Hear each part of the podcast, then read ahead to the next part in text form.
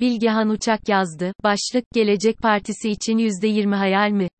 I, altılı masanın ilkeler bütünü güçlendirilmiş parlamenter sistem modelinde kurumsallaşıyor. Bu modeli Serap Yazıcı'nın öncülüğünde hazırlayan Gelecek Partisi'nin masadaki istikamet belirleyici gücü oy oranının fersah fersah ilerisinde. Süleyman Demirel'den mülhem, başlıktaki soruya şöyle karşılık verebilirim. Eğer tek kelimeyle yanıtlamamı isterseniz, hayaldir ama iki kelimeyle yanıtlamamı isterseniz, hayal değildir.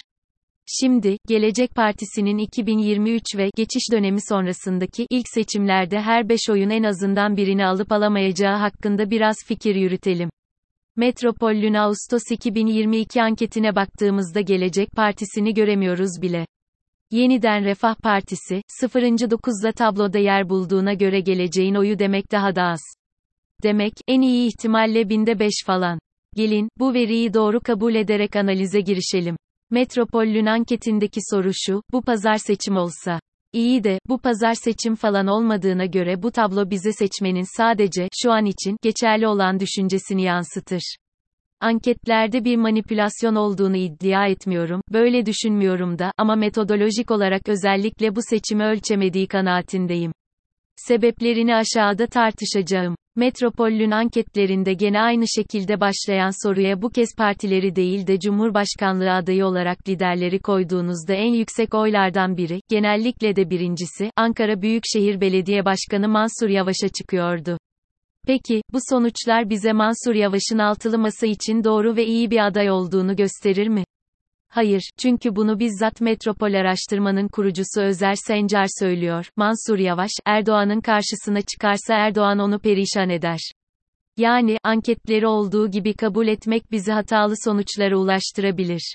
Bu bilgi ışığında toplam oyu 1.1 olan diğer partiler arasında görünen bir partinin seçim yolculuğuna bakalım. Bu öyle bir 1.1 puan ki gelecekten başka içinde tip Demokrat Parti, Memleket Partisi gibi partiler de yer alıyor ki bütün bu partilerin toplam 1.1 almasını da pek mümkün görmediğimi geçerken ifade edeyim. Anketleri sadece veri olarak değil de trend olarak okumanın daha doğru olduğunu düşünüyorum. AKP'nin oyu kaç? 28. 7. Ya MHP'nin? 6. 1. Toplayınca ikisini 34.8 yapıyor. Oysa biz konuşurken hep AKP'nin hala 33 ila 35 bandında oyu olduğunu söylüyoruz. Öyle bile olsa iki partinin toplamı en iyi ihtimalle 40'a dayanıyor. Erdoğan alana çıktığında 5 puan ekler, önermesini de kabul edelim. Etti, 45. Yaklaşık 3 milyon oya daha ihtiyacınız var demektir bu. Bir başka deyişle, 1.5 milyon insanın fikrini değiştirip onları size oy vermeye ikna edeceksiniz. Sizce bu mümkün mü? Bence değil. Öte yandan, altılı masa, daha ilk toplantılarında bu konuya eğildiğine göre seçim güvenliğine çok özen gösterileceği aşikar. Sandıktan, girenden başka şey çıkmayacak. Zaten bu ölçüde manipülasyon yapmak ancak umursamaz bir muhalefet varsa olabilir, aksi takdirde çok büyük rakamlardan söz ediyoruz. 20 senedir iktidarda olan AKP'nin Türkiye sosyolojisini dönüştürmediğini iddia etmek bence güçtür. Diyeceğim o ki, evvelini bırakalım, 90'larda, zigzalı koalisyon dönemlerinde CHP'nin ya da DSP'nin kazandığı İç Anadolu beldelerinde bugün aynı sonuçların çıkabileceğini sanmıyorum her genelleme istisnalarını doğurur tabii. 20 senelik kesintisiz iktidar önemli bir kavram çünkü muhafazakarların merkeze yerleştiğini söylemiş oluyoruz. Ama merkeze yerleşmek bu parti için pek de hayırlı neticelere yol açmadı. Merkeze yerleştikçe Ankaralılaşan AKP, devletimiz, ritoriğinden çıkamayan ve ilk senelerindeki söylemlerinin tam tersini söyleyen bir düzen partisine dönüştü. 2005'te, Diyarbakır'da, Kürt sorunu benim sorunumdur, derken son senelerde böyle bir sorun olmadığını söylemeye kadar vardırdı işi. Liyakatsizlik partinin belini büktükçe yolsuzluk iddiaları da her yandan fışkırıyor. Olanca özgüveniyle, dolar, 3 lirayı geçerse yüzüme tükürün, diyen danışmanlar sus pus. Ama ben, sessiz çoğunluğun, bu yapılan hataları, hesabını sandıkta sormak üzere, bir yere not ettiğini düşünüyorum. Şimdi bakın, Türkiye'de hiçbir siyasi parti kılı kılına iktidardan düşmemiş. Özal'ın ANAP da böyle, DSP'de. İktidar düşen Palas Pandras merdivenin dibinde buluyor kendini. Nokta. 15 sene önce ciddiye alınan partilerin neredeyse hepsi tabela partisine dönüştü. Gençler arasında öyle bir parti olduğunu bilen muhtemelen kimse yoktur. Ama tabii ki AKP bunlardan farklı çünkü uzun süre tek başına iktidarda kalarak Cumhuriyet tarihinde görülmemiş bir iş başardı. Oylarını %49,5'e kadar yükseltti. O yüzden AKP'nin çekilmesi diğer partiler gibi 20'den 1'e düşmek şeklinde olmayacaktır. Özellikle sosyal yardımların hacmini de hesaba katarsak isterseniz 20 senelik iktidarlarında yardım almaya muhtaç bıraktıkları insanların ne kadar çok olduğunu görüp hayret de edebilirsiniz iktidarın tabanının 25 civarında olduğunu düşünebiliriz. İktidar her şeyi daha kötü de yapsa bu civarda bir oy alacaktır. Bu da, ana muhalefet partisinin oyuyla neredeyse eşittir.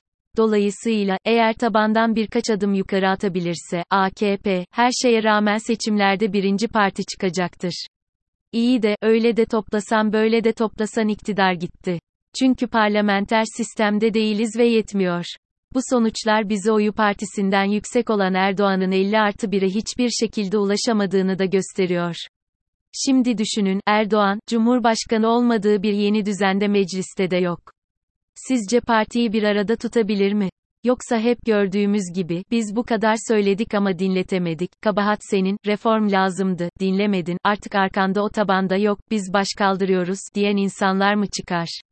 Tarih bize ikinci ihtimalin çok da yüksek olduğunu gösteriyor, hele ki bir kez düşmeye gör. Kurtlukta düşenin dostu olmaz. Bunu nereden biliyorum? Bir mukayese yapalım. Zira karşılaştırmadan değişimi görmek çok zor oluyor. AKP Erzurum milletvekili hakkında çok büyük yolsuzluk iddiaları ortaya atıldı. Siz o isimleri savunan bir tek AKP'li gördünüz mü? Ben görmedim. Cumhurbaşkanı başdanışmanları istifalarını verdi. Onları savunan partili gördünüz mü?